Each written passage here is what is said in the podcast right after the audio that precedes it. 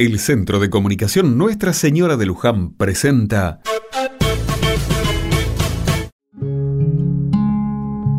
Otra mirada. Qué semana intensa atravesamos por estos lados.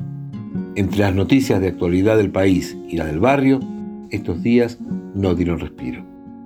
Gracias a Dios, llegó el viernes que con su calor nos da ánimo para transitar lo que nos separa del fin de semana. Ayer nos quedamos a la tarde charlando por WhatsApp con los vecinos. Estamos muy pendientes de Braulio, nuestro vecino al que lastimaron cuando intentaron robarle. Gracias a Dios está estable y eso no es poca cosa. Entre tanta charla me puse a pensar en todo lo que usamos el celular hace un par de años. ¿Se acuerdan?